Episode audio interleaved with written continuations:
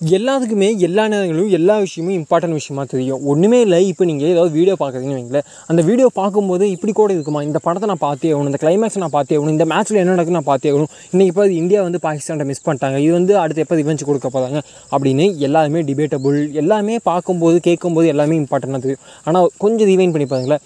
ஒரு world cup match நடந்துச்சு ரீசெண்டாக அந்த மேட்ச்சில் இந்தியா வந்து எப்படி தோற்று போனாங்க? எல்லாரும் எந்த ரன்னில் தோற்று போனாங்கன்னு தெரியும். ஆனால் எந்தெந்த பிளேஸில் டக் அவுட் ஆனாலும் உங்களால் ஞாபகம் வச்சுக்க முடியுமா? அந்த என்னாலும் நீங்கள் யோசிச்சுட்டு இருந்திருப்பீங்க ஒன் வீக் ஒரு ஒன் மந்த்துக்கு மேலே. பட் இன்றைக்கி கேட்டால் உங்களுக்கு தெரியுமா?